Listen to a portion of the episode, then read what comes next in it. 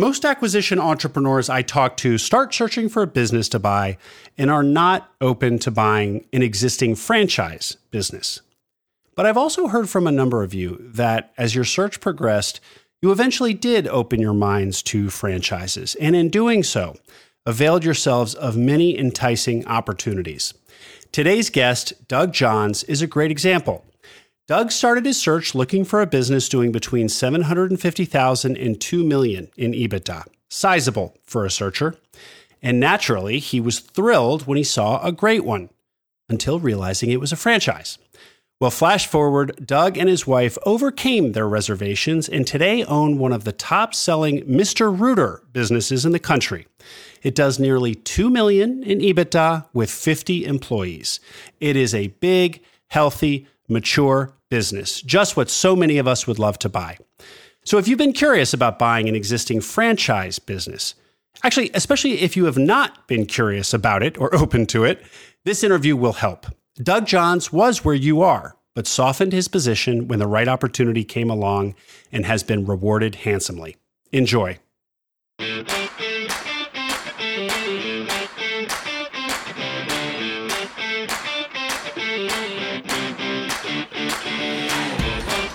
Welcome to Acquiring Minds, a podcast about buying businesses. My name is Will Smith. Acquiring an existing business is an awesome opportunity for many entrepreneurs, and on this podcast, I talk to the people who do it. August Felker is a two time successful searcher.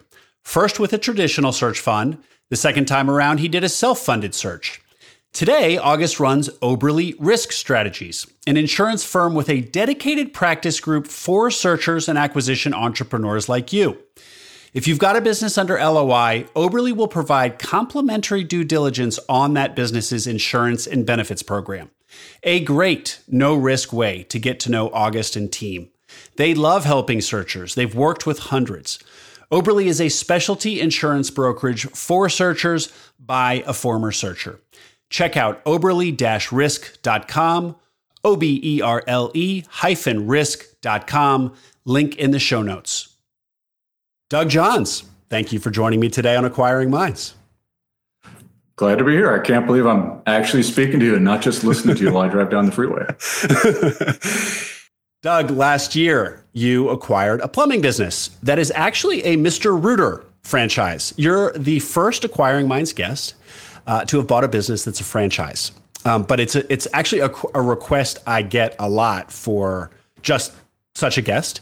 So we're definitely going to spend some time on this question of buying a franchise versus buying an independent business. But um, that and much more. There's a lot to your story. Start us off uh, with a little personal history, Doug. Um, you had originally expected to get into the family business of, of flying planes. Uh, so tell us about that, and we'll go from there. Sure. You know, the family business hadn't uh, ever thought of it that way, but I suppose that's the case. You know, I grew up as a, a, military kid, and that goes way back. Uh, both my granddads were in the Army Air Corps uh, in World War II. My my dad's dad flew missions on D-Day, combat missions in Vietnam. He had a 30-year Air Force aviation career he commissioned my dad, uh, who aviation career. He flew in Vietnam. He was in Desert Storm. He was in Bosnia. And my dad commissioned me. I, I went to the Air Force Academy. Uh, if you had seen a picture of me at age two, I wore a little flight suit with my name on it. Uh, you know, when I was in fourth grade, before the Top Gun movie, I used to ride my bike along the side of the flight line next to the jets, like Tom Cruise, before he knew that was the cool thing to do. um, so that was the path, and went to the Air Force Academy. But uh, in my second year there, we went through aviation physicals, and they found out that I had a failing mitral valve, which later I had a heart surgery on. It's all good. And so that change, you can't be a you can't pull G's if your heart valve doesn't work great. So I was disqualified from flying, and that just rocked my world. That's all I had wanted to do growing up, be an Air Force pilot. But uh, they slid me into a position as an aircraft maintenance officer, and that, unbeknownst to you know young 22 year old me, uh, was highly relevant to running a plumbing company today. So I, I graduated, was a lieutenant. Uh, my first job, I had a hundred uh, munitions technicians, and then later working on F-15s with mechanics and just got to have some experience of leading teams of technical people without having uh, the ability or even the legal ability to turn that wrench myself because I wasn't licensed. So that was a great early career step. Uh, my world was a quiet place though. This was the 90s, and I could see that that wasn't going to be a long term career path for me. And my wife and I decided to start our family and jump into the civilian world. And I, I, got on board with a company that specialized in placing junior officers in Fortune 500 companies. Now, this was in 99 and 2000 that I was interviewing. Every MBA in the world was going to whatever.com to be a vice president because it was the first tech bubble that hadn't burst yet. And so there were some cool openings. And I, with those folks, I landed a job as a brand manager at the Campbell Soup Company. And I had so never, not a dot com. not, not the anti dot com. exactly. Yeah, it was not cool at the time, but man, was it cool for me. Uh, I had no mm. idea what an MBA was even you know, at the time, and now I was with all these people who had them, and uh, rode in a taxi cab for the first time. My first week, you know, in Philadelphia at at that company, and they poured training into me and you know process and some great business experiences, big budgets I got to do fun things like look after the chunky soup business and make TV ads with NFL players and their moms. And it was a great mm-hmm. experience. Ultimately, we, my wife and I chose that job because uh, we wanted the best possible job and we'd live anywhere and then figure out how to get where we wanted to be. And after a while, had moved along in the career enough that I could uh, more call my shot and was able to move to Washington State, uh, where I've got a lot of family on the West Coast and Pacific Northwest and uh, made a jump over to a company called Precor, made fitness equipment, and was with them for 13 years on their executive team in a bunch of different sales and marketing and uh, customer service kind of roles. And then that, I thought that was going to be my career stop. Uh, I I loved that company. Uh, my dream to maybe get the shot to be the president there instead of just a member of the executive team, and that was actually lined up on paper but you can never uh, bank on what's on paper with HR. Um, we had we went through an acquisition, and it's a long story, but the short version is during the pandemic, we sold our company to Peloton, the exercise bike manufacturer, and during that process, my wife and I came to the conclusion that if the selling company was not one whose business model we could buy into, that we didn't want to go with it. And what would we do? And we had daydreamed before about what if we ran our own company, but we just got serious. And I typed into Google, how do you buy a company? And how to buy a business. Sure. Boom. That and let me guess, BizBuySell came up. Those guys with the best SEO in the world. I started reading BizBuySell, and I got the same books that everybody has read: the Harvard Business Review and Walker's Buy Then Build book. And yep. two weeks after that, I joined Walker's Acquisition Lab, and my wife committed to go back to school and get her accounting certificate at the community college, and we were all in. And uh, I great. The, the last bit well, on that I'm, story I'm, is the day that the acquisition closed. Um, I resigned, and we took a few weeks, but uh, then went full time search. Cool. Well, I am going. I'm gonna. Um, we're, uh, I'm going to dig back into a couple of uh, other details from your from your history there. You and I had a pre-call, and I got some more, um, a, a, lot more color. And there were some interesting things that I think are going to be relevant to your later story of the acquisition. Um, first is there when Precor was the name of the company that you were at for 13 years and you were sort of in line to be the the president CEO um, and there was there was a, a, a, before it was sold to Peloton it was sold to a Chinese sort of holding company correct? And That's so you correct. spent a lot of time in China and and kind of seeing Chinese work culture. Um, is that a fair assessment? That's fair. I for several years I was responsible for our Asian and European businesses and uh, spent time in China, and particularly after that acquisition, uh, which was a short one.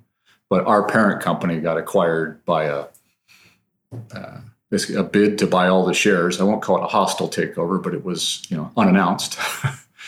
And I found myself working for a Chinese holding company, and the chairman of that company is a member of the Chinese National People's Congress and the head of the Chinese Olympic Committee. So, pretty high ranking fellow. Yeah, and and one of the one of the wealthiest men in China, which obviously means one of the wealthiest men in the world. Very interesting. Well, um, people might guess where where how that becomes a theme later in terms of the types of type of business you chose to buy, and we'll get there. Um, the other detail that I um, thought was so interesting on our pre-call was how you, just alluded to it how you and your wife like not being full believers in the the business model of the acquiring company namely Peloton um, you, you didn't want to you didn't want to stay at the company for that reason. Um, obviously, we all know now Peloton is having quite a bit of trouble. Um, but uh, around this time, 2020, you know, uh, Peloton kind of peaks with COVID. Uh, I mean, you know, it was one of those. It was one of the. It was kind of like the the, the picture of a of a, a company um, benefiting from COVID. What did you? Why did you see the writing on the wall before the rest of you know consumerdom and the markets did? Yeah, I, I wish I had that kind of insight into every investment because then I wouldn't need to own a company. but, yeah. you know, in this particular situation, you're right. The, the day that our acquisition, the acquisition of Precor was announced to the market is the day that Peloton stock hit its peak. And mm-hmm. I don't know where it trades today, but in the last couple of weeks, it was, you know, 95% below that peak. Um, Oof what I saw, number one, I, I admire, by the way, the product that the Peloton folks built and the brand. I think there's some incredible things that happen. Uh, and it is a fine, fine product. The problem was, and any investor could have seen this, um, before uh, you know the peak of COVID, they had over a billion dollars in outside equity invested to build that company up, but had not yet made profit. So it was completely propped up by exuberant investors. And then layer on top of that, anyone who's been around uh, consumer products knows that if you have a company that has a single product uh, that has a narrow audience, it goes up and it comes down. And the, in fitness, that's the Bowflex, right? It's the ThighMaster. Yeah. Peloton's better than that, but it's a predictable pattern. And uh, I wasn't going to tie my fortunes to that. And, but it hurt, I tell you, because I had been at that company, Precor, for 13 years. I, you know, it's a company of just under a thousand people. I knew hundreds of them by name. I loved our mission, the quality of the products. We made 90% of our products in the United States. I, it was just a, you know, a great environment, and I would have happily ended my career there. But once that was not going to be the case, we said, well, what are our options? And bam, here I am running a 50 person plumbing company. Who knew? But I'm so happy to be on this path. Yeah. Okay, well, let's get in more into how you chose this path. So, we know you sat down one night and said how to how to buy a business and, put that into Google. But why? Um, and, and, you and your your wife before had kind of entertained this fantasy of of being business owners. Um, but uh, why not the start from scratch path? Why buy an existing business? two things. Um, one, I don't think I have that skill set. Yeah, if you look at my past, I've been in, in very large organizations. Even Precor is still a thousand people. Uh, I'm better at running and optimizing and leading and inspiring. Um, I'm not the scrappy, start from scratch kind of guy myself. And then second was just even the good fortune that you know my wife and I are five decades in uh, we've accumulated some assets over that time. There's no reason to start from scratch when we have the opportunity to get something that's a going concern and uh, magnify our lifestyle instead of stepping back to eating ramen.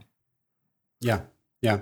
And did you, and, and certainly that's one of the classic reasons to buy an existing business. Had you already figured that out, that, that value of buying an existing business before, say, cracking Walker's book open? you know, conceptually, I, I appreciated that that would be uh, an excellent way to go, but I had no idea how to do it. And mm-hmm. you know, until I started reading his book and the Harvard book, it's something embarrassing. I mean, I eventually went back. I have an MBA from the Wharton Business School. Campbell Soup Company sent me there on their dime through the executive program. I'm forever grateful. But I still had no concept that you could do an LBO as an individual, basically. you know, yeah, I just right. did not know it until I cracked those books open that I could leverage something like that. So I thought we were going to have to buy a much smaller business, and thankfully, we've got you know a substantial one.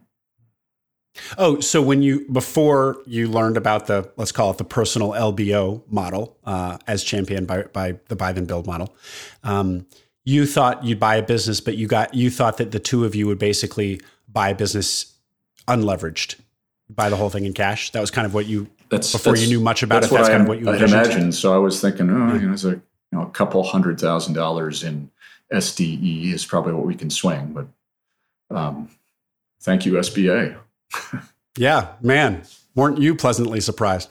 Like the rest of us. I mean, this is, uh, we, we all kind of have this light bulb moment, it seems. And I'm okay, so glad great. that this is yeah. taught now in business schools. You know, when I went through Wharton 2004, 2005, we did not have a single discussion about small businesses. It was all about being an investment banker or a CEO of a packaged goods firm or whatever. So I'm, yeah. I'm glad that curriculum's changing for folks. Yeah, for sure. For sure. Uh, and you just um, you you also just said, and I, I, like to give this for context, your age. So you're about to be fifty. You're fifty. I am a couple months from fifty, and my wife has already crossed. yeah.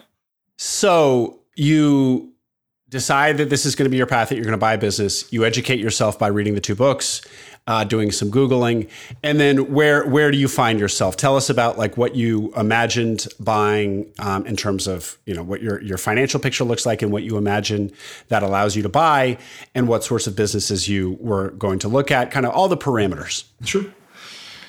So we went through, and I almost wish Georgina could be sitting here with me because she was part of this whole uh, journey mm-hmm. to include her big sacrifice of going, even though she has a master's degree in engineering, going back to community college to so she could get QuickBooks certified, right?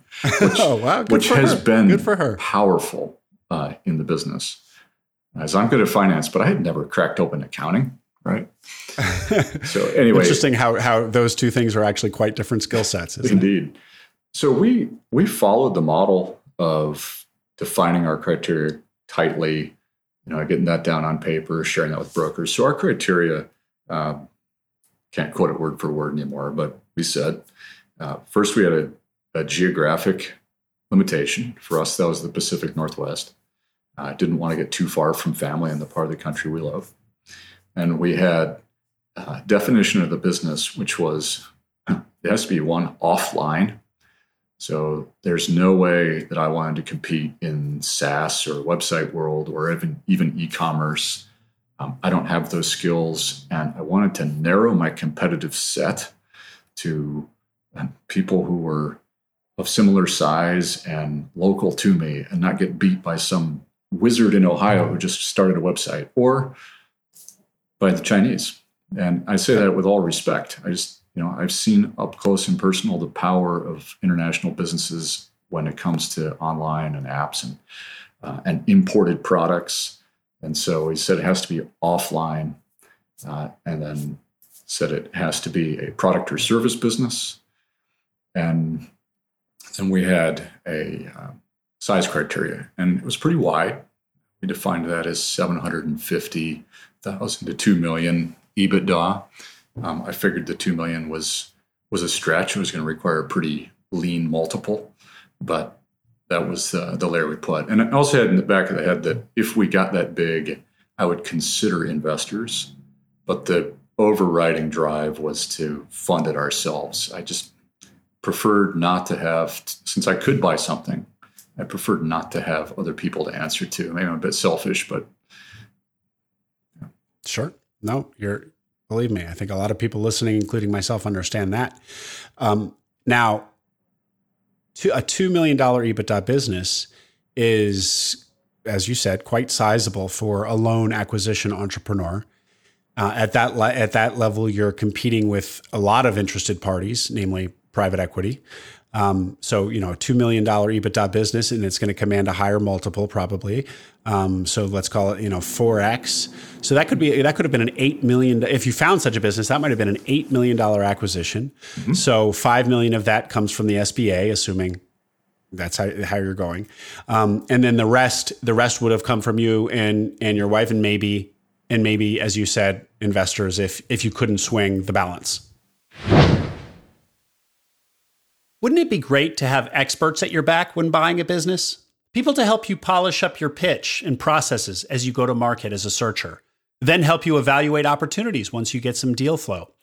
Such experts exist, buy side advisors, but they'll cost you to the tune of tens of thousands, even hundreds of thousands of dollars. But another option exists the Acquisition Lab. The lab is a do it with you buy side advisory service, not do it for you. Founded by Walker Deibel, author of Buy Then Build, the lab represents Walker's vision for what is most needed to make a searcher successful and available at an accessible price. It's cohort based, and you will come out the other side of your cohort prepared to go to market as a savvy searcher with a tight message and process so brokers take you seriously, pre approved for a loan, and with an entire community at your disposal to help you along the journey to buying a business. To learn more, check out acquisitionlab.com, link in the show notes. That, that was the plan. And you know, the deal we ultimately did, it was structured with big SBA package, you know, us putting in uh, more than a million dollars and the seller carrying a note. In the note, of course. Yeah. From, failed to mention the note. Okay. So tell us a little bit about the search. So these are your criteria. And are you, who are you talking to? Are you talking to local brokers? What does that look like? Yeah. So I started out talking, uh, trying to reach local, bro- well, I guess I started out like I think most people do, which is spending way too much time scrolling through BizBuySell and the seven other websites that all have the exact same listings but slightly different URLs. Uh, and I, I, eventually it got is to, fun. I eventually got to a point where I, I got to stop doing this. I just got to set my searches with the parameters and have it alert me, uh, which ah. is ultimately what we got to.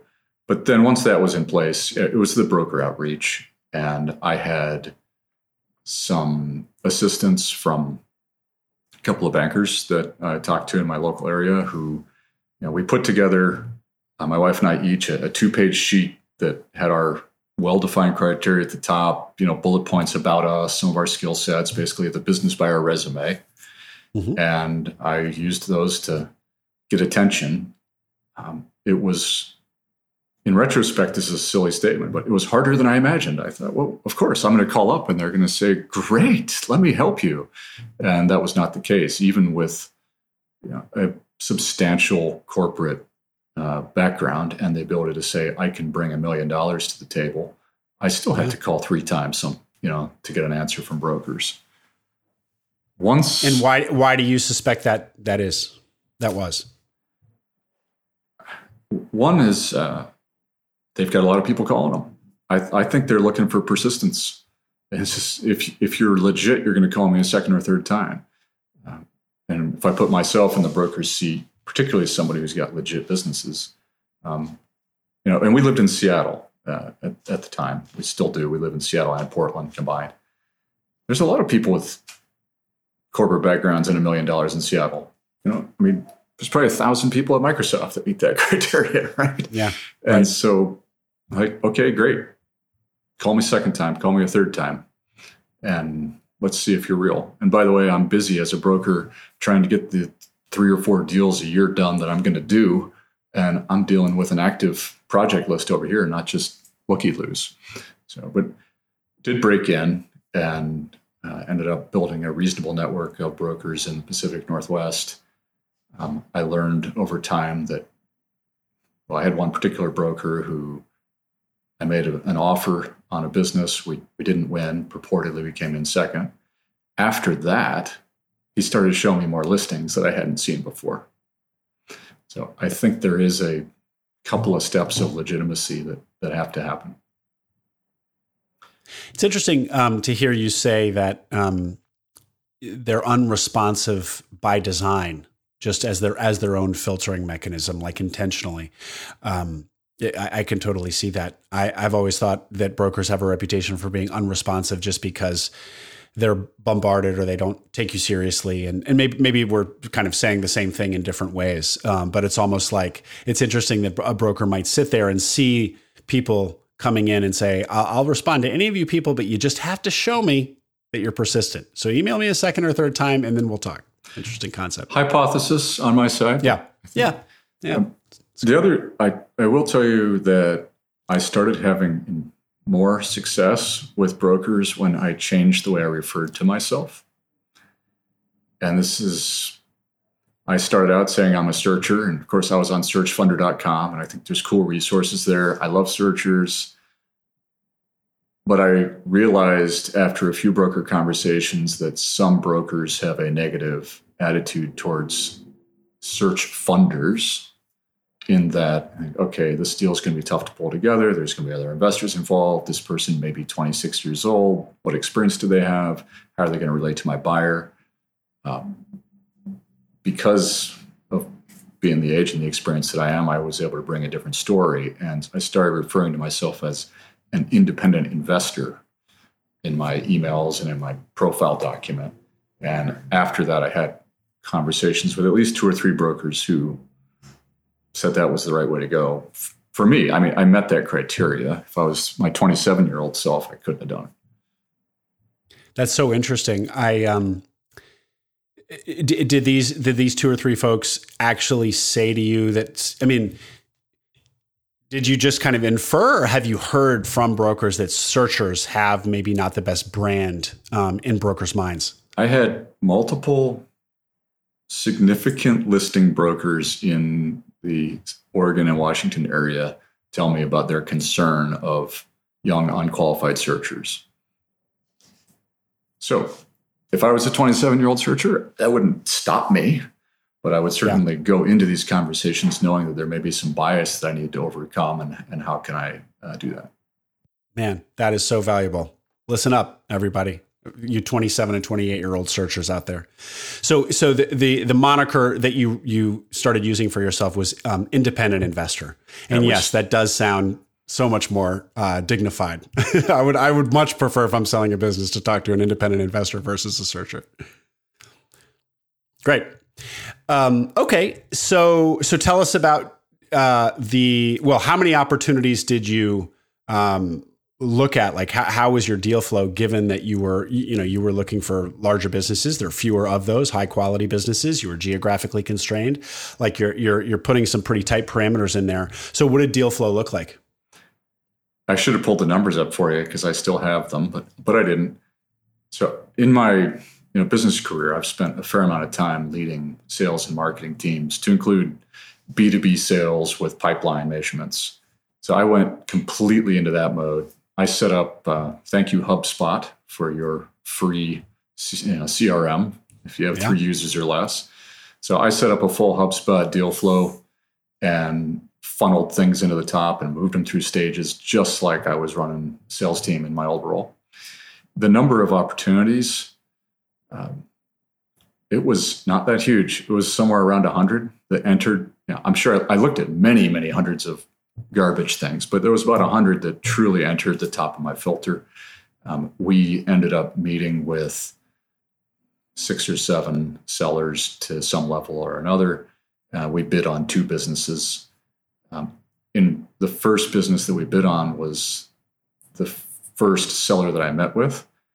Uh, I probably could have won that business if I was deeper in the process, uh, but I just didn't quite have my act together yet. And then we won the second one that we bid on. And I'm so glad. I could not be happier for, for the outcome. And what was the first business?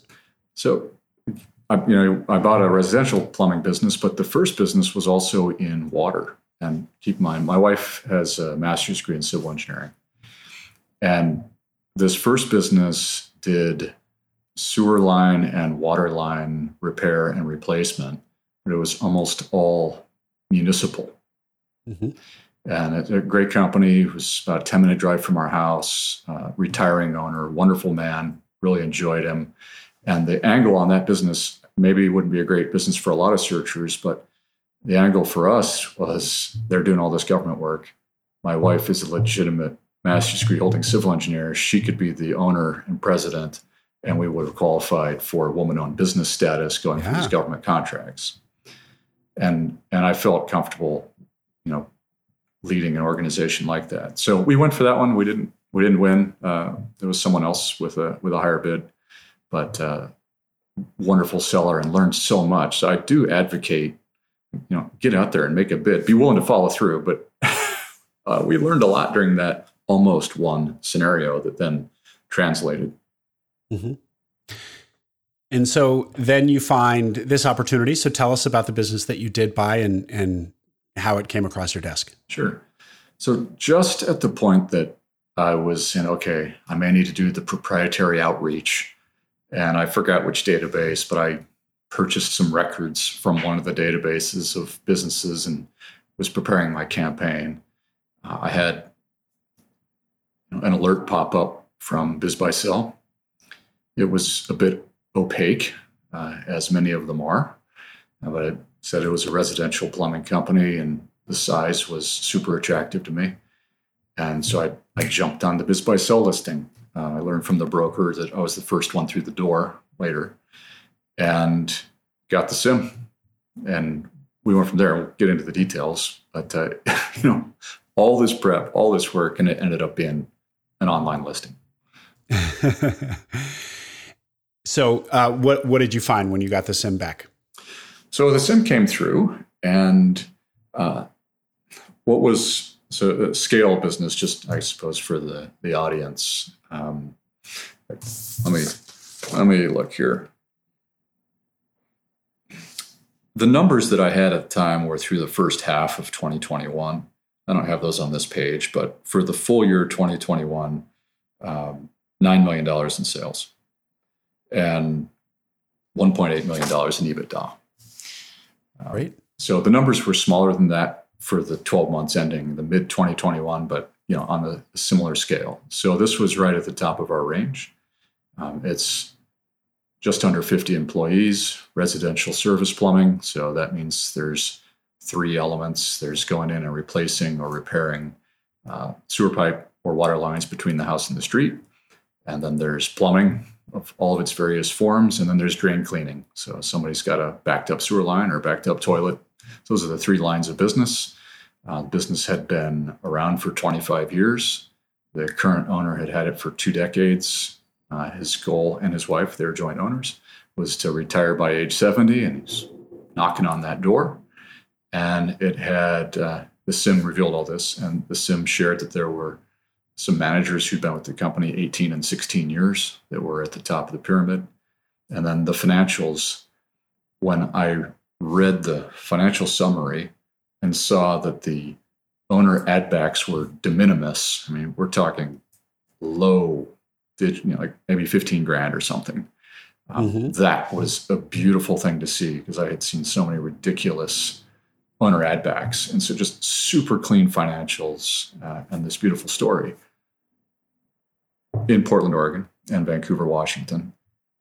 But it said this is a Mr. Rooter franchise. And admittedly, that's when oh no i'm i'm on this path to be my own man what i'm going to get involved in a franchise i'm going to go back to the corporate world uh, it gave me a lot of pause obviously we'll talk about i went through the deal and i'm happy with it but at the time i just was disappointed and and before we get into that because that that is such a this can be so so meaningful to people let's um you had we talked a little bit about like how you're trying to experience um, how, how you how you didn't want like a digital business because you had seen how China competed. You didn't want to be. I don't think you've said this yet, but you're also concerned about Amazon. Amazon, you know, and that, that's kind of a, a, common refrain. I don't want to be China'd and I don't want to be Amazoned in, in the business that I buy. Um, and so home services check both of those boxes. Um, but there are other businesses as well that could check those boxes. But you liked home services specifically. Why? What other reasons uh, um, did you like home ser- services specifically, other than you know the the the moat against China and Amazon? Sure. Thanks for asking about home services. I, you know, I glossed over that, but we did start looking for electric, HVAC, plumbing, home services in general. I, I as we reviewed businesses, I got excited about this category. And so I suppose some of the reasons for that, ones you mentioned, also fragmentation. Um, not only is there not a major player, the industry is so, so tiny. Uh, this is from the IBISWorld Report. But plumbing and HVAC, there's 100,000 plumbing and HVAC companies in the United States of America. Doing this from memory, go on Searchfunder and pull up the report, you know. But 50% of those have fewer than five employees. And I think it's only 5% have more than 20 employees. So as a 50 employee company, we're somewhere in the top two or 3% yeah. in the nation in size, but that's still a small company. And I love that from a competitive set because um, I don't have to be better than everybody. I just only have to run a company that's maybe better than the bottom third of an industry, and we're going to be fine. And if it's that diverse, I can probably be better than the bottom third. Um, other elements about the uh, other elements about the home service space that attracted me as an individual was the opportunity for leadership. And so that goes back to my personal drive and what um, talk about the aircraft maintenance career. I was a 22 year old with 100 team members that I was responsible for, along with Chief Master Sergeant Philip Kennedy, who made it all work, uh, employees. And for me, uh, in home services, you can have a bigger company. You, know, you can have and that was important. I just I love to walk around, scratch you know people on the back and say good job and get up in front of the team and you know, hand out new iPhones. Right, which we did this morning. Finally, we got off dumb phones. So. Oh.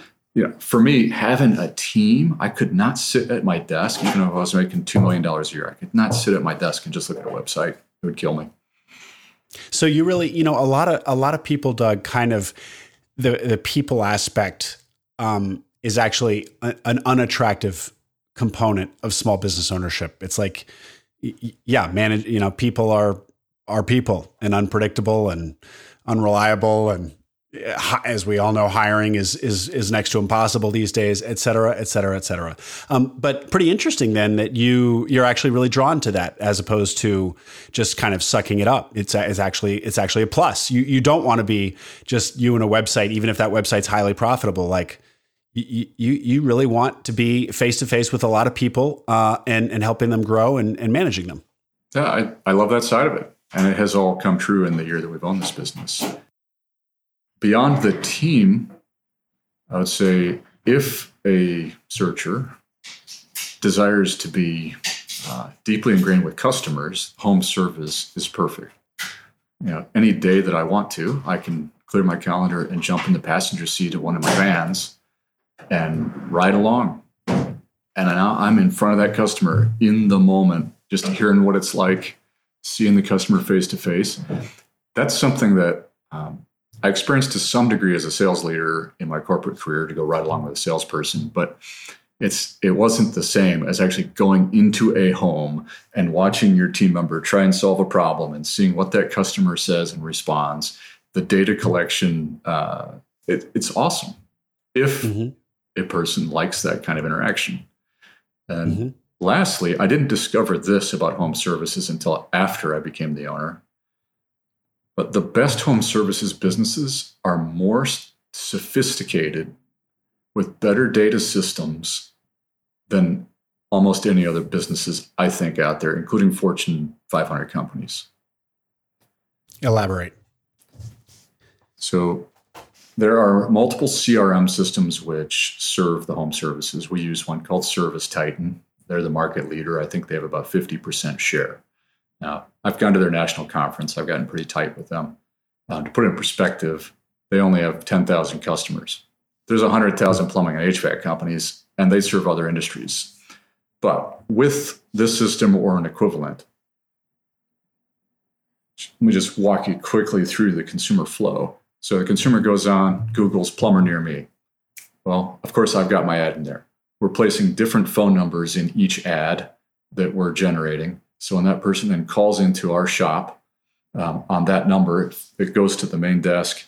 Um, that number is captured. So I have attribution of how many phone calls happen because of the Google ad. Then it flows in to is that call converted into uh, an appointment or not? Then it flows to is the job sold or not? If the and even if it's not, what was quoted? What were the parts on it? What was the price? Who was the technician? Then it flows through the job to what was the satisfaction score. We send out both a net promoter score and a, a request for a Google review. All that ties back to the job, and then it's in their total record of what their lifetime value to us is. I never, despite being on Salesforce.com and and I was pretty deep into that. I spoke at their convention twice uh, and on marketing automation in a big company, you don't get that total integration. All my stuff's in one data set, and we can tweak price, we can tweak our script, uh, and see the results. These little businesses are so sophisticated. And and but to be clear, it's it's these um, in the home services businesses the, the the best performers that have it so dialed in, but the vast majority are still not like that so you saw an opportunity, like you saw that um, there was a model there for an incredible kind of marketing attribution, marketing funnel um, that you knew existed, but it was it was kind of the best of both both worlds where you knew it existed there was a model for this but actually few players have that level of sophistication to do it. So you could you know there was there was kind of proof of concept but still like green field for you to like um, outcompete the the 90% who are actually not doing this. Yeah that's accurate. And i do believe that any home services company with 10 or more employees could do this well. You don't have to be 50 like we are and also even a 50 person company. I mean, this was a very well run company when we bought it, but not all of the features of that system were being taken advantage of. And anyone who's gone through a Salesforce.com or an SAP implementation knows that owning the software and getting the business value of the software are two different things, right? Yeah. Yeah. So I, tons, tons and tons of upside. I think home services will continue to see consolidation uh, to a smaller number of bigger players over the next 20 years. You know, any of my decent competitors in town use the same system, right? But the 50% of competitors that are five or fewer employees, some of these guys are still using carbon paper on a, you know, credit card machine. Yeah. Yeah. Well, uh, Doug, that raises the question of like, you know, so much of the acquisition entrepreneurship of a traditional business. So much of the, the, the kind of playbook or the perception of opportunity there is adding a system like this to uh, an old fashioned business that's still using you know triplicate. But the business that you acquired already uh, it sounds like they hadn't you know fully optimized their use of ServiceTitan but they that they had done a lot and so there, that low hanging fruit was not there in your case to be plucked um, so how did you think about the why why did like what like levers did you imagine pulling for this business which was already pretty robustly run? Hmm. Uh, and that when I went to a national franchise convention, I had some of the other long-serving franchisees effectively ask me the same question: Is this business is in the the top handful of the national network in size? And I had some folks come up and say, How do you expect to grow that? Like they basically said, You're a sucker. You just paid the most anyone's ever paid to buy one of these franchises, and how are you going to grow it? Um, I, I was not concerned, and that's proving out. So every business has got multiple levers to pull. For us, geographic expansion, um, I'll call it sales coverage, was my number one lever. So we have a defined territory. It includes 2.6 million people, three counties in Oregon and two counties in Washington that straddle the river, uh, Columbia River between the two states. And my predecessor ran an awesome business. Uh, he never opened a branch in the northern part of the territory. And we have done that. We pay $1,800 a month in rent for another shop that's about 35 minute drive north of the, this one. Um, we've got inventory there and a place for techs to meet. And just by opening that shop, we were able to hire more technicians um, who didn't want to drive 45 minutes from their home to go to the office. Right? And now we've got more technicians to cover that space. So our penetration in those parts of our territory is going up. And, and, and Doug, did you see that before you acquired the business? Did you did that, you recognize that as one of the opportunities when you were going through the transaction? Yes, that was that was definitely part of the the thesis going in, and I, I suppose okay. that comes back to my go to market and commercial background of doing sales coverage models around the world. Um, it's just now I can decide it and do it. yeah, yeah. There's no board to present to. Yeah, yeah. Ah, uh, being being the boss, being the owner. Was there something else? I, I think I interrupted you. I think most businesses have also a decision to make around product line expansion. And that's true even in a service business. And I, an example of that in the plumbing world is there are some companies that are repairing uh, sewer lines between the house and the street with cure in place piping, uh, pipeliners. You basically run something through there and then run a UV light through and cure a pipe so you don't have to excavate. This technology's been around for 40 years, um, but nonetheless, it doesn't. It's not that widely used in residential work in our country. It's very highly used in Western Europe, yeah. and you know, that's just one small example. I think every industry has got product line expansion or technology plays to make. Mm-hmm. And when these folks at the at the franchise convention said you just you know you bought something for a pre you just bought this big business for a premium, and you were you, you're not intimidated by this assessment from people who supposedly know there are you know they've already owned uh, Mr. Rooter franchises for longer than you. Was it um it, it yeah why, why why did that not give you concern because you because of the two growth levers that you just mentioned to us that you that you knew you were going to pull or was it just some other kind of core confidence that you had i mean because that would be intimidating to me if i if i heard from my from other people in the franchise network that i just got uh, that i just you know paid too much i would just assume they were smarter than me and and believe them yeah, maybe I'm foolish and arrogant. Uh, So I, I do believe in the in the ability to grow the model. Plus, they had never seen inside it, right? I mean, these are just people looking from a distance, and you know, in the franchise world, um, you've got a wide distribution curve. So there's some people that are running a business that's four hundred thousand dollars a year top line, four hundred thousand dollar. This one's nine million, and that person in a small town may be looking up the hill and going a nine million dollar business that's inconceivably large to me. How could you possibly grow it? Right? Mm. Uh, so I think that's a component. And, and I say this very gently because I've enjoyed meeting some of the really small business owners. We have different backgrounds. Most of them have come up out of the trade. Uh, they can do things that I could never do. And, you know, and I respect them. But we're looking at things a little bit differently. Yeah. yeah. And then lastly, we always talk about buy then build. But if you can buy a business that's big enough that it meets your financial needs and makes you excited to come to work and serve people and do something meaningful in life, then who cares if it ever grows? So that was another like this is a big freaking business. and we're yeah, you know, we're making six figures a year and it's plenty of money. I don't we're not changing our lifestyle. Like if we just kept it the same size, the uh, feeling of being independent, taking care of others, doing something meaningful, um, that's enough. I don't I don't need to be Warren Buffett. I love I love that point, Doug. I'm so glad you said that. Um, on the point about you know some of these folks that you talked to, you know maybe came up in the trade and you didn't. Uh, now that's that's something that is uh, I certainly consider intimidating, and I know others do too. A concept of buying a let's say a plumbing business and not knowing the first thing about plumbing.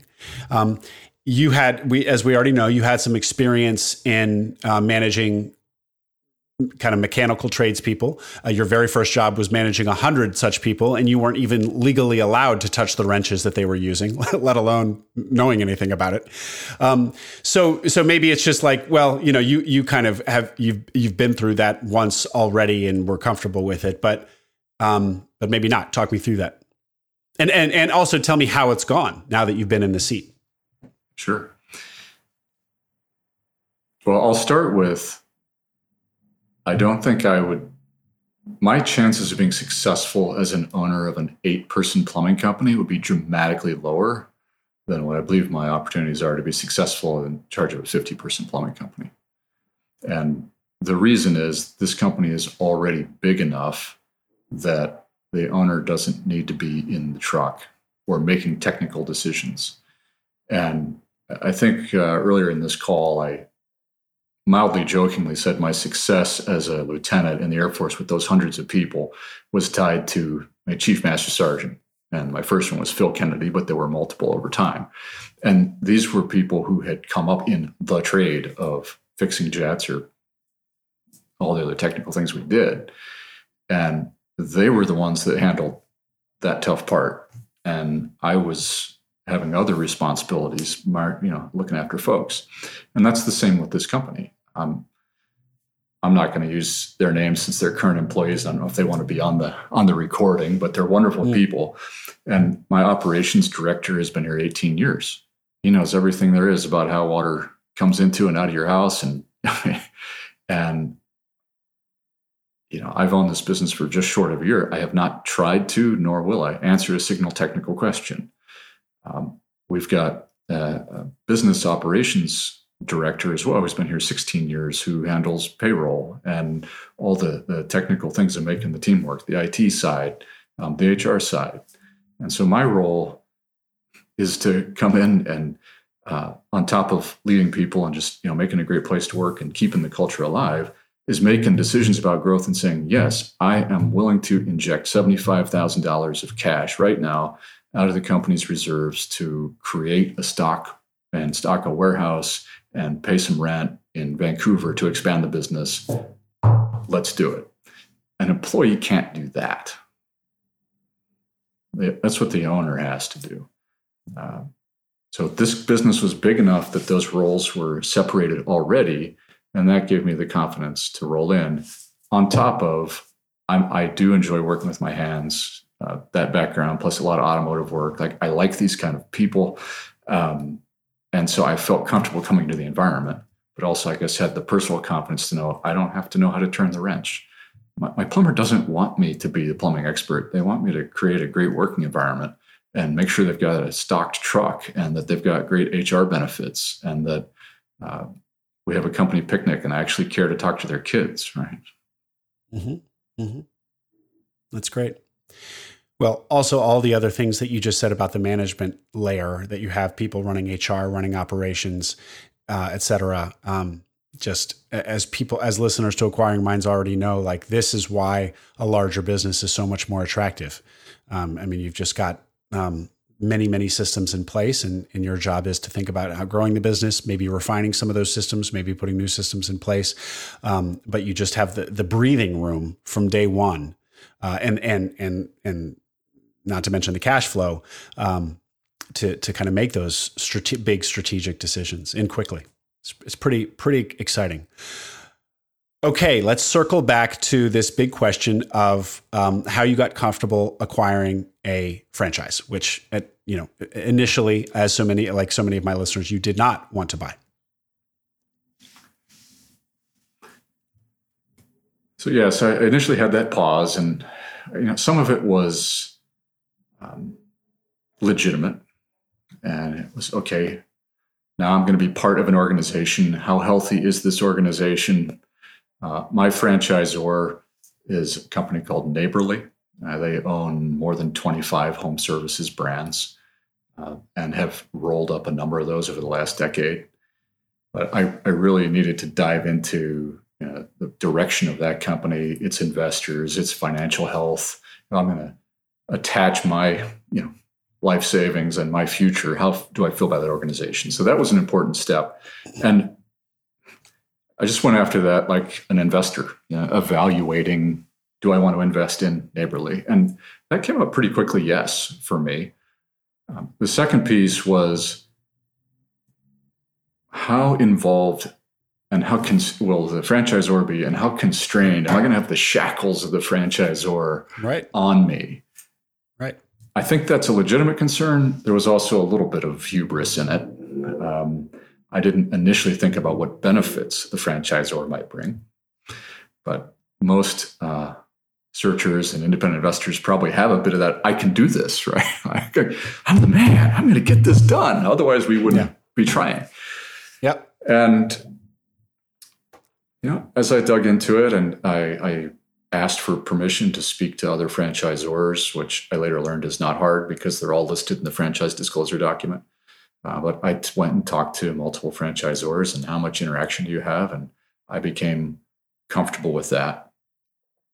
And then it ultimately came down to all right, I would rather not, at the time I thought, I'd rather not be a franchisee, but I can own a 50 person, $9 million business with great margins and pay a little bit of royalty and have some constraints. Or I can keep searching and I can land a $400,000 business and never have the work life or the financial returns. Like how you know, how important is it to me to consider myself independent? And just logically landed there. Great. That's that's very convincing.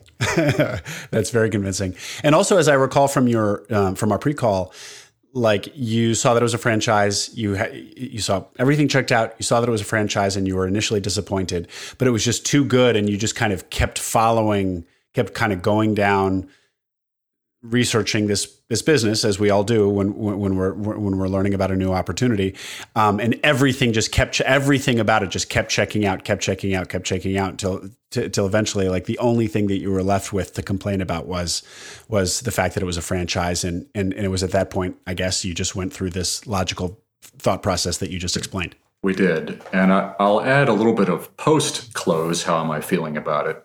Yeah. Um, what I didn't appreciate going through the acquisition part was the immense benefit of the peer group within the franchise, at least in my situation. So, you know, if you're with a good one, there's 215 Mr. Rooter owners around the nation. Well, everyone's financials load up into a central system. And so there's, I don't see them individually, but there's benchmarking. Right? Mm-hmm. Um, I have you know developed relationships with some of the other large owners. I can call them up and ask them questions about how they run their business. We can compare what are we doing for hiring, and there's no competitive threat. Um, that the value of that I had not thought about or appreciated. Yeah, that's great.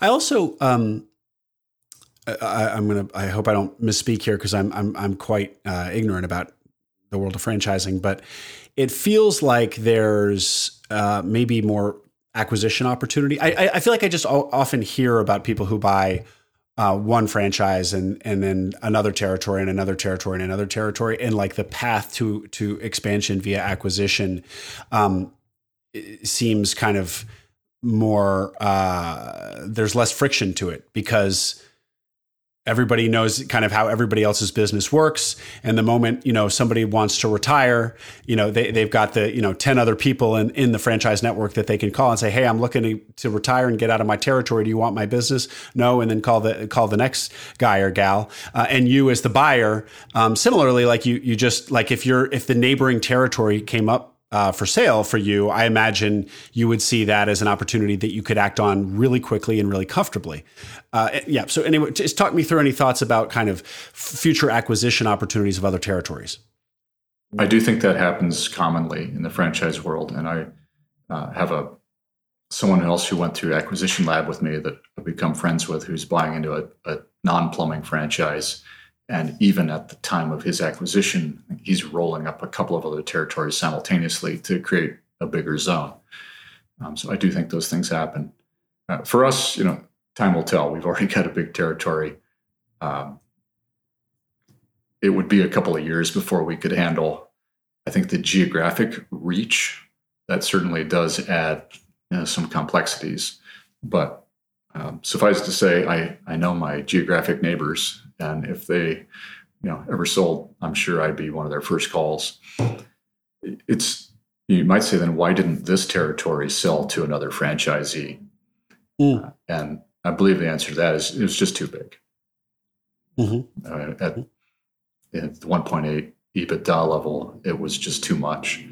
Um, and there were private equity bidders, and that surprised me. But I have, you know, there are if not private equity, family office types um, that get into franchising as well. uh, I knew about that in my previous career because I, uh, had hotels as a customer segment for our fitness equipment business and met a lot of big time franchisees who have franchised hotels. And these are you know large family offices that have uh, those around the country, but might also tack on other types. It's, if it's QSR or anything else. Um, so I don't know why I didn't think about that in advance, but when we were going through the, purchase process, we did come up against some more institutional investors. Mm-hmm. And I, I, think you've already said it, but um, say it again for us. You're the number three uh, Mr. Rooter franchise in terms of uh, in terms of revenue uh, in the whole network. It's it's a tight pack, so somewhere between three and five, given the you know, but but right in there, yeah. Well, let's uh, let's close out, Doug, with a little bit more on the numbers, to the extent that you can share them. Uh, um, uh, on the deal. So it was 1.8 EBITDA, as you said, um, you know, kind of starting to bump up against your limit of $2 million EBITDA, which is great because the bigger the better. Um, and then, so how did, and, and you used ROBS as well. So I want to hear mm. about that. So can, can, talk us through, can you talk us through uh, the deal in a really kind of the numbers to, to the extent that you can? Sure. So uh, the deal structure ended up being, so I, I would love to tell you what the multiple was uh, the reality is, I don't remember. And I was so excited about multiples early in my search. When we actually got down to doing the deal, I stopped caring it, because it was do I have enough cash? Will the bank give me the rest? Can we get this deal done? Whether the multiple was a half a point higher or half a point lower didn't matter. It was going to be a major lifestyle change with, frankly, more income than I had ever seen, even in my corporate life in the great bonus years. So it's just it's funny. It was a very academic concept that at this point, um, like, well, was it between four and five? Yes, and we made it work because we had enough cash to bring to keep the debt service coverage ratio correct. Mm-hmm. Um, that's such so, a that's such a great point. You're not the first guest to have said that. That that you know you, you, you buyers find themselves obsessing about the multiples when they're kind of a little greener. Um, but once they've done an acquisition and once they're into their own acquisition and maybe reflecting back on it, they they often can't even remember what it was. Just not you know a few a, a few you know tenths of a point in one direction or the other, as you just said. Like in the grand scheme, th- this opportunity is so full that um, that's kind of a niggling detail. It is. I, I, think the number that's more important is the debt service coverage rate or ratio. Mm. I mean, you can overpay for a business, but if you've got enough cash, you're going to be able to make it mm-hmm. work, right? And um, if you leverage too much, you might be at risk. So our structure, I think the seller note was 15%. Um, mm-hmm. And then our cash injection, and then the, the big SBA number. Um, I'll, I'll, comment on three of those components. So the in terms of getting the SBA backing, uh, I would certainly advocate to any of the listeners, just go straight to the top couple well known SBA banks that are in the searcher community. Don't waste time anywhere else. Um, I've talked to multiples of them. They know what they're doing. They're smart. They're generous. They can get these things done. We actually attempted to finance the business with a large national bank um, where the seller had been doing his banking for 20 years and where we do our operational banking today with this same banker they wouldn't touch it. They capped us out at $2 million of SBA. And it was a waste of two weeks to get to some bureaucrat somewhere deep in a cubicle um, who just does not understand this personal LBO model. Mm-hmm. Um, ultimately, we did talk to a couple of the big players, and um, one of them that I loved working with decided uh, not to back us because the trajectory of the EBITDA was too steep uh, for their taste over the last couple of years. Uh, the seller had not only added some technicians, but had done some very intelligent pricing work and raised his margins. Um, as a result, the EBITDA was going up at a, at a pretty steep clip. I had to become super comfortable with that myself. That was a big part of the due diligence was understanding these pricing models, even um, getting access to the prototype P&Ls of some of the other franchisees to validate that the gross margin of this business was in line with the others, which it was. He should have raised his prices years ago. Um, he's said that now as well. Um, but it was too much for one of the banks, but one of the other major banks made it made it go. So then the, the second part of it was our cash injection.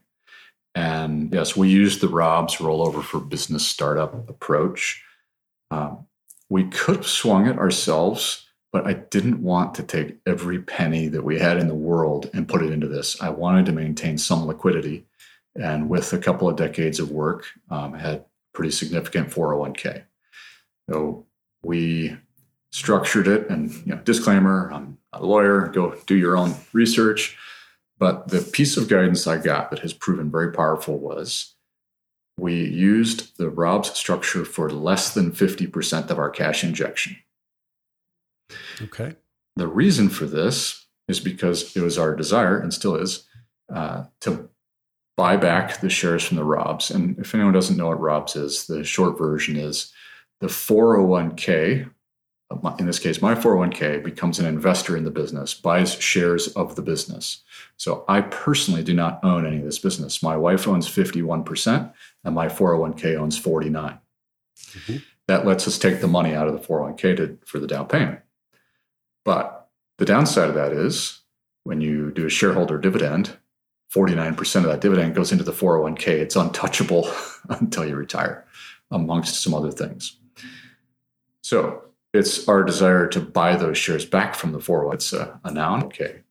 When the business gets valued by an independent valuator, um, the value of the shares in a privately held business are reduced for it's called a discount for lack of control if it's less than 50% of shares. You just imagine yourself as an independent investor. Would you put in 49% of a company's value but not be able to guide the direction of the company? Right, right. And so no. then the buyback price ends up being lower. Because of that, we're in a position now that we're going to buy those shares back um, here at the end of the year and we'll exit the ROB structure. But it gave us as a family comfort that we had liquidity on. A bit complicated side if there was who knows what happened in our lives. So, it, but it was worth it for us. Um now, but wait, so to buy so your ROBS your excuse me, your 401k currently owns 49% of the business and you are going to acquire um that 49% uh, of, of, the business out of the ROBS so that you hold it and you get to enjoy, then you and your wife get to enjoy 100% of the dividends. Correct. The corporation, we've been retaining earnings in, you know, stockpiling cash since day one. The corporation will use its cash to buy the shares back from the 401k. Those shares will then be retired. And ah. then we as a family will be 100% owners.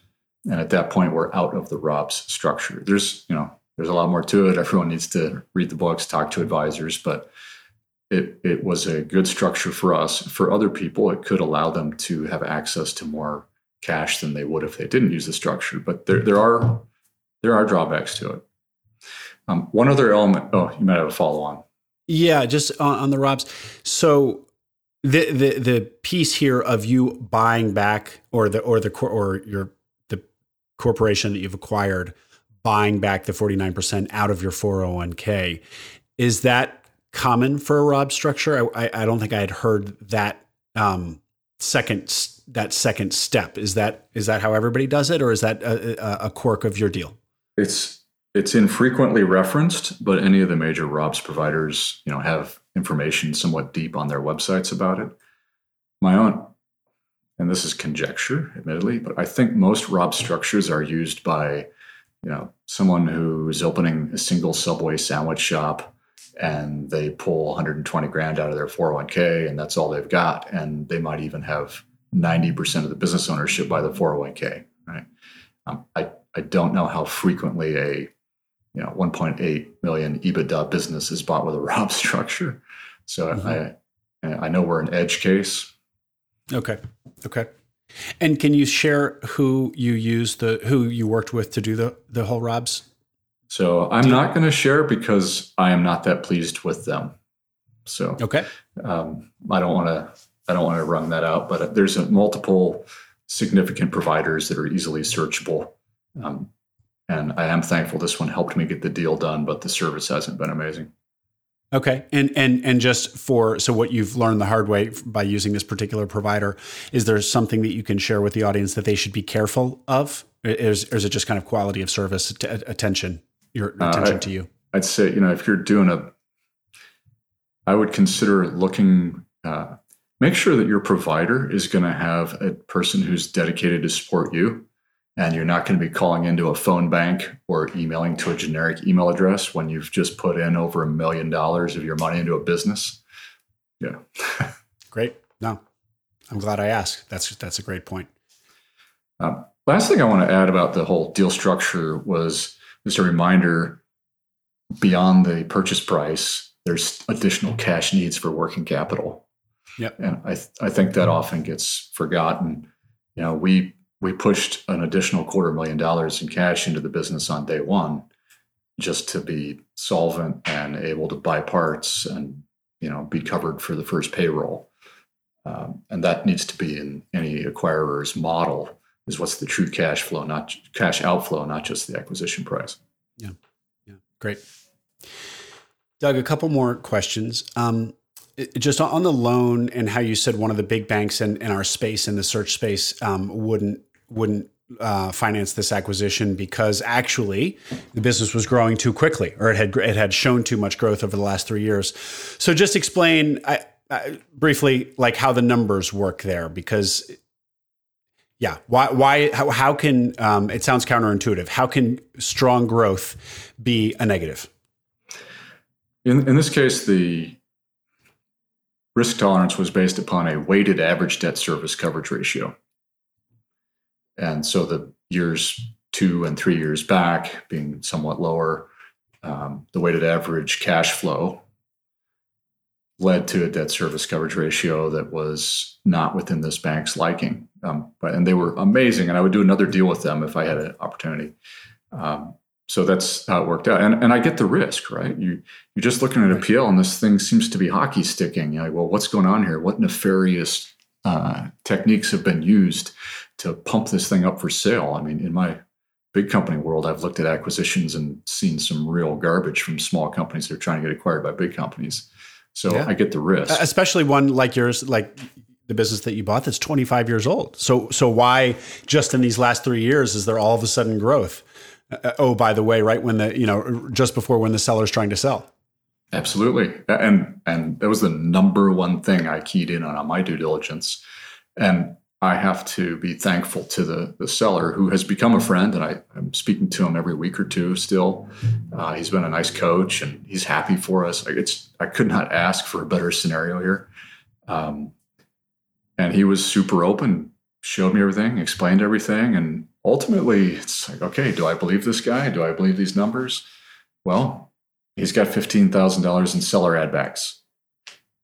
Like, he's not there's nowhere I can find in here that it looks like this is a person who's trying to pull the wool over my eyes. And I had seen enough CIMs that were trash that that gave me confidence. And then the benchmarking versus other businesses. But yeah, there is some risk there. I, I mean, anyone who buys the business the night before you go sign the papers, you're going to be staying up all night saying, Am I really doing this? Yeah. yeah. Fast forward a year. In this case, yeah, I, I don't want to say lucky because I do believe we were logical about it. I look back and nothing has come up that um, was untrue from the seller's presentation, and there have been a few opportunities that I had not previously recognized. Um, I just, I could not be more thankful and more pleased with the way this happened. That's that's so cool. Doug, congratulations. And just to be clear, so when you when you say that there were very few ad backs, you're using that as kind of a barometer of the uh, what word can I use that, that doesn't feel too charged? The business ethics of the owner and seller? In my view, yes. Yeah. And yeah. when I looked at you know one uh, CIM where like, what is this? And it turns out that it's the you know owner's high performance boat that may or may not have a logo on the side.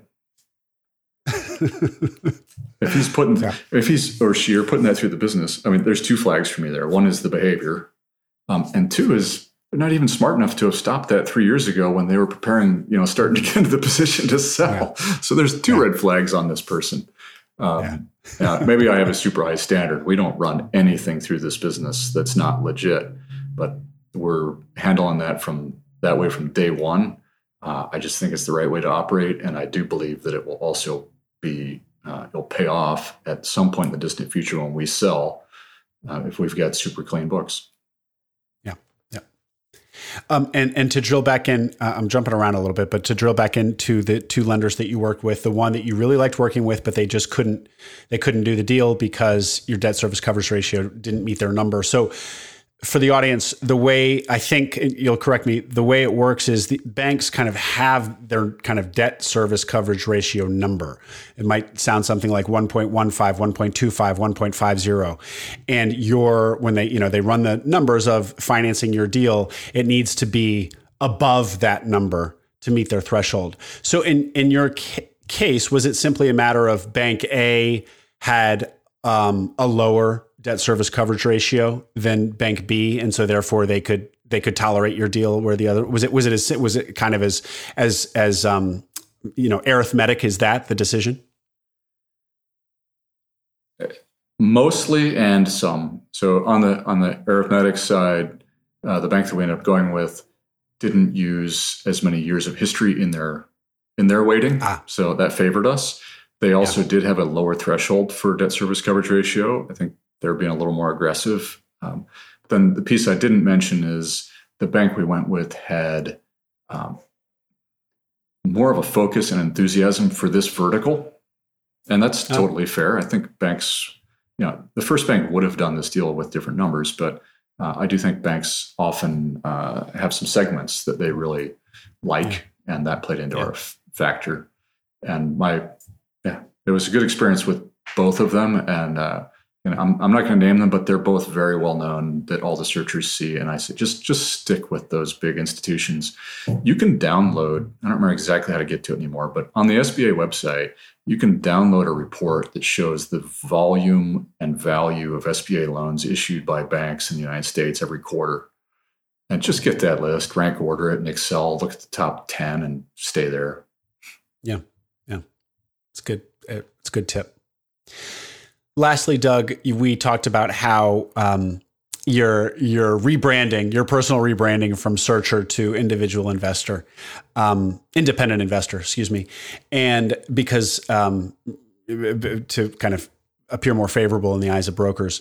Uh, but do you think that uh, a 27 year old, relatively compared to you, an experienced searcher uh, who who might be listening to this, could they uh, be doing your job today? Could could they be comfortable buying the business that you acquired and, and managing it and growing it well? Uh, or are you really relying on your, you know, your 20, 30 odd years of experience on a day-to-day basis?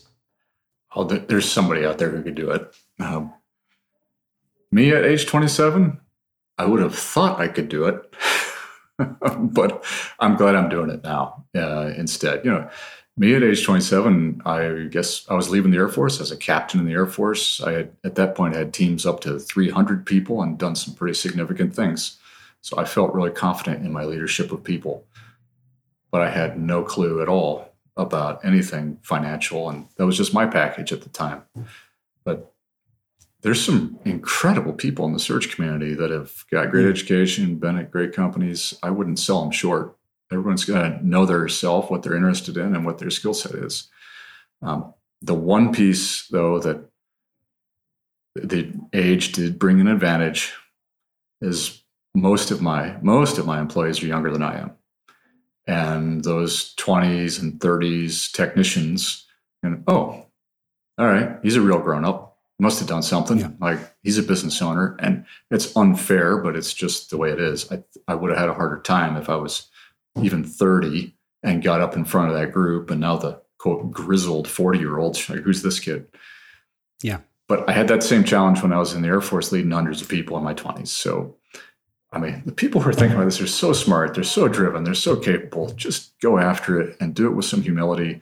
Find yourself a senior manager to be the gray hair and go for it Cool. I want to end it there, but I have one more question that I just remembered because this was so important from our pre-call. Um, your uh, it was competitive. Uh, there was another offer that you were competing with to get this business, um, and yet you, and maybe a stronger offer, at least financially, and yet you got it. Tell us that story. And we we didn't learn all this story until afterward. Uh, the, the, broker was outstanding and showed a lot of discretion. Uh, didn't create any stalking horses and you know, that kind of thing. But the scenario as it later unfolded is that there were some small PE or family office uh, players interested, and there was one in particular uh, who had an offer on the table that I believe was as much as a half million dollars higher than ours. And ultimately, the sellers chose us. And the way they've explained it is that they felt more comfortable handing over their team and their last 20 years of work to my wife and I, who were a, a closer fit. You know, they believed that we were going to take care of their people and, and run the business in a way similar to what they had. And they believed in our ability to do that. Whereas this investment group was going to bring in an unproven leader. They're from the East Coast. This business is in Portland. And uh, you know going to have to relocate. We just we just had the more compelling story and i'm forever grateful that the sellers said yeah we could make a couple hundred grand more after taxes but we've been doing this thing for a couple of decades. It's more important for us to have the business and the people continue. Um, you hear that story a lot of times in yeah. uh, you know the books but we lived it and i'm i'm thankful for it you, you, do hear that story, um, but uh, but I you know I, I, think it it should never get old because yeah, your seller basically chose you guys and five hundred thousand dollars less than um, because he he he the vision that he saw in you was was so much stronger that was worth five hundred thousand dollars to him. So it's it's a it, it it's it's nice to also kind of be able to put a number behind uh, behind a story like this. So, and one of the yeah, I'll use the word tactic. That sounds more manipulative than I intend, but one of the physical elements of that was we drove down here and met with the sellers face to face, even though there had been the opportunity for a video call. Uh, and it's you know 200 miles from our house in Seattle to to Portland, and this was in 21 when everything was still locked down. And but we came down, and the it's my understanding we're the only suitors who actually came and physically sat. And you know, like one of the first meetings is supposed to be an hour, and it probably went four because we're together, we're engaged. And I think if that had been a Zoom call, it probably would have ended. Yeah, yeah, that's great. Doug, congratulations on uh, a really great acquisition and on you know this new new path in your career it's already been a really successful career and um, you're going to have a whole other chapter now. You have a whole other chapter to look forward to. Um, really really a fun conversation. How can people get in touch with you? What's the best way if they if they have questions or whatever? Yeah i i do love to talk to searchers. Um, i've got a long commute between seattle and portland and i often fill that with uh, phone calls while i drive. So i i'm pretty findable on linkedin. It's you know, LinkedIn forward slash Doug Johns because I got my account like in the year 2000. So uh, that's one way. And I don't mind sharing my email either. So put that in the show notes, but it's doug.johns, J O H N S, at couffley.com, C O U F F L E Y.com. That's the name of our actual um, legal entity. And You're independent investor. that's right. Happy to talk to people in the search process, particularly if they're interested in uh, kind of boots on the ground businesses like this. Great, great offer. Take take take Doug uh, up on that, folks. Doug Johns, thank you very much, sir. What a pleasure. I've enjoyed it. Thank you, Will, and appreciate your podcast. I listen to every episode.